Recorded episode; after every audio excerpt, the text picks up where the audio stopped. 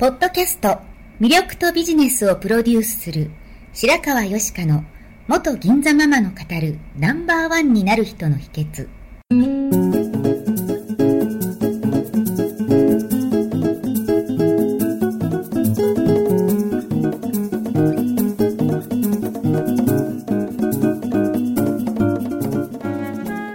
外資系企業の OL から銀座のナンバーワンホステスそしてママに。12年間にわたって多くのお客様や従業員の心理成長に関わり人の本質的な魅力や能力を引き出し業績アップにつながるコーチングを行ってきました。内面世界のケアと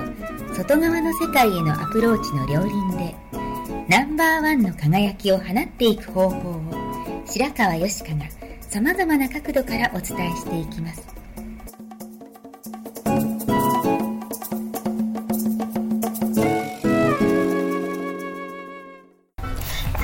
こんにちは。魅力とビジネスをプロデュースする白川よしかのナンバーワンになる人の秘訣を始めたいと思います。えー、今日は旅先からお届けしてますので、初めての一人語りにチャレンジしたいと思います。さて、今日のご質問は、千葉県の女性の方からです。お世話になっている方にお中元をお送りしたいのですが、何がいいかいつも迷います。失礼のないように気をつける点などありますか？また仕事でお世話になった方などに重すぎなくて喜ばれるプレゼントをお送りしたいのですが何がいいでしょう？というご質問です。ちょうどお中元をお送りするシーズンなので、この話題で、えー、いきたいと思います。え、お中元やお歳暮といった日本のこの贈答文化はですね、もともとは神様やご先祖様へ捧げるお供え物を本家に届けていたことがルーツらしいんですね。それが転じてお世話になった方への感謝の印として贈られるようになったそうです。で、送る時期ですが、昔は関東は7月初めから中旬、関西では1ヶ月遅れの8月から中旬とされてたんですけれども、今は7月初めから中旬、まあ、土曜の入り前までにですね、送るのが全体的に一般的になってきてます。もし、うっかり時期を逃してしまった場合には、初中見舞い、残暑見舞いとしてお送りすればいいかと思います。昔はですね、デパートから送られてくるカタログが分厚かったんですけども、今は随分薄くなってちょっと寂しいんですけどもね、某大手百貨店の方にお伺いしたところですね、お中元の全体的な売り上げは伸び悩んでるそうですけれども、よりパーソナルに感謝の気持ちを伝えたいということで、ありがちなギフトではないですね。こだわったギフトが選ばれる傾向が強くなってるとのことでした。よくありますよね。どこどこでしか手に入らないとか、何々こだわりの美味しいものとか、こういう人がこんな思いで作ったものとか、こうこだわりとか思いストーリーがあるものそういうものが好まれている感じがします。また健康ブームですので素材ですとか健康に配慮したものの方がより喜ばれるんじゃないかなと思います。どうせお届けするのであれば慣習だから義理でとりあえず送るということよりも大切な人ご縁をつなげていきたい人感謝している人に気持ちを届けて喜んでいただけるものを送りたいですよね。そのためにはお送りする相手の環境ですとか家族形態趣味思考などを思い浮かべて考えて、えー、選びたいところです。で気をつけることとしてですねありがた迷惑になってしまうようなパターンがあるのでそれをお伝えしたいと思います、えー、まず会社などのオフィスに生の海産物ですとかお米とか重たい調味料セットを送ってしまうってことですね。これらはキッチンや自宅が併設されているような事務所の方じゃない場合大きい会社の場合ですとオフィスで調理できないことが多いですよね。持って帰るといってもかなりかさばったり重かったりして結構大変になります。実際こういう話伺ったことあるんですね。会社に好物の高級なカニが送られてきたのはいいけど扱いに困ってしまったっておっしゃるんです。箱を開けたら生きたカニがいてですね。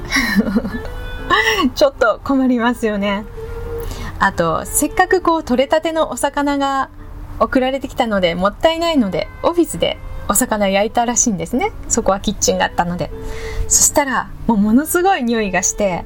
ビルの管理会社から苦情が来た。っていう、まあ、笑えないお話も伺いました。でも贈り物を受け取る側の状況をきちんと想像して考えればこういった送る側の勝手な行為の押し付けっていうのは避けられるんじゃないかと思います。次にですね、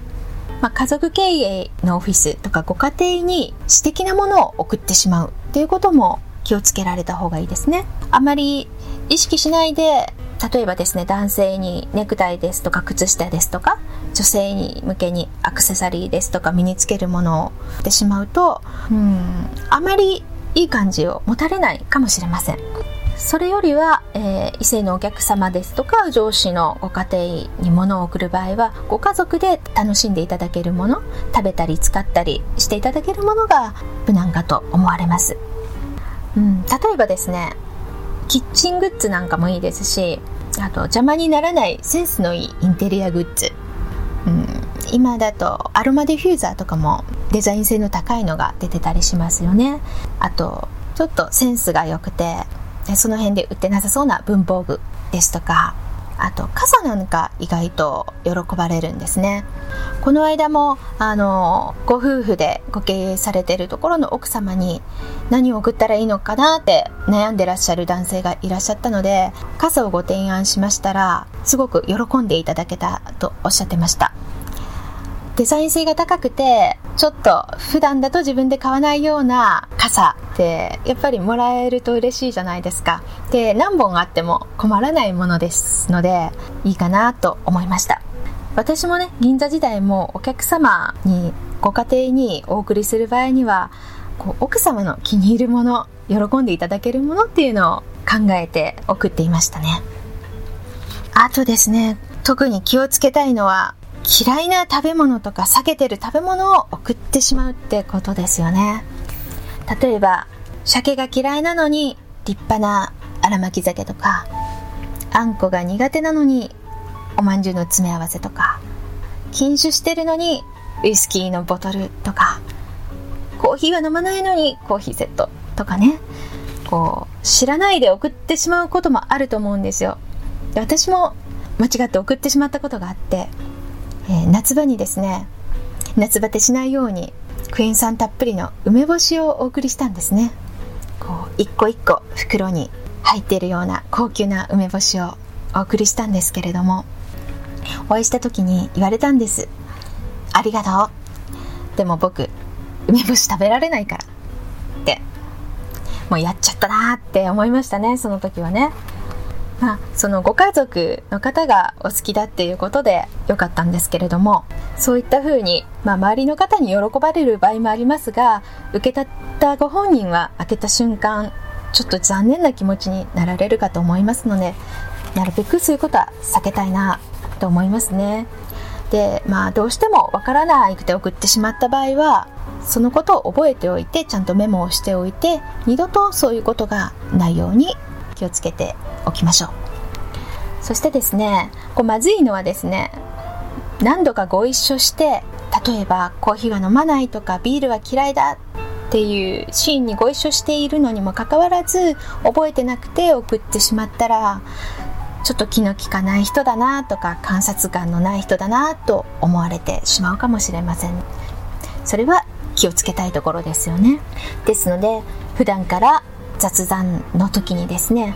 好きなもの嫌いなものをさりげなく聞き出したり観察をしておくというちょっとした姿勢がこういう時に役に立ってくるかと思います。そうやって日頃からの観察と気遣いがあれば何を送ると喜ばれるのかという想像もしやすいですね。例えば好きなブランドやメーカーは何なのか好きな嗜好品は何なのか趣味とかライフスタイルは何なのか？と周りのご家族や社員の方人間関係はどうなのか？また健康状態はどうなのか？これ糖尿の方にビールを送らないようにするとか気をつけた方がいいですよね。あと物ではなくて体験を送るというのもありかと思います。お食事券とかスパリ要件とかと少し味気ないですがカタログや賞金券が嬉しい方もいらっしゃるので、えー、それは普段のお付き合いから観察しておくようにしましょう。で今は情報発信されている方であればそこからも好みは読み取れると思うんですね。つまり相手に関心を持って考えるひと手間が大事だと思ってます。そして、えー、できるだけ言葉も一緒に付け加えたいところですね。まあ、メッセージカードですとかメールとかで何かお伝えできるとベストですよね。お相手に対する感謝の気持ちとなぜそれを選んだのかというエピソードもあるかといいと思います。でそのエピソード自体にお相手との体験ですとかお相手と話した会話の内容お相手が話された内容などを引用してあの時こうだったのでとかあの時こういうふうにおっしゃられてたのでということを思い出させるような、えー、贈り物をするとですねあの人はふとした話に出てきたあのことを覚えてってくれたんだというふうにお相手は思ってくださってそうすると距離がぐっと近くなるんですね。ちょっと嬉しい気持ちで自分のことを思い出していただけるとしたらこちらもハッピーですし贈り物された人もハッピーですしお互いに贈り物を返していい記憶が一つ増えるということですね。そして嬉しい記憶を増やせる人には人が集まってくるものです。今日はちょっとした贈答の心がけについてお話ししました。それではもう7月になってどんどん暑くなってくると思いますので健康管理に気をつけられて毎日お過ごしください。それではまた。最後まで聞いてくださりありがとうございました。本日の番組はいかがでしたか？これから少しずつお声をいただきながらより充実した内容にしていきたいと思います。番組のご感想やご質問は info アットマーク白川よしか .com までお寄せください。また http コロンスラッシュスラッシュ白川よしか .com のポッドキャストページからも受け付けております。お送りくださった方にはただいまプレゼントをご用意してますね。そしてさらに詳しいお話については無料メルマガビジョニスト通信にて。こちらはサイトにある登録ボタンから簡単にお申し込みしていただけます。もっと深いお話はいつかあなたと直接交わせますことを楽しみにしております。それではまた。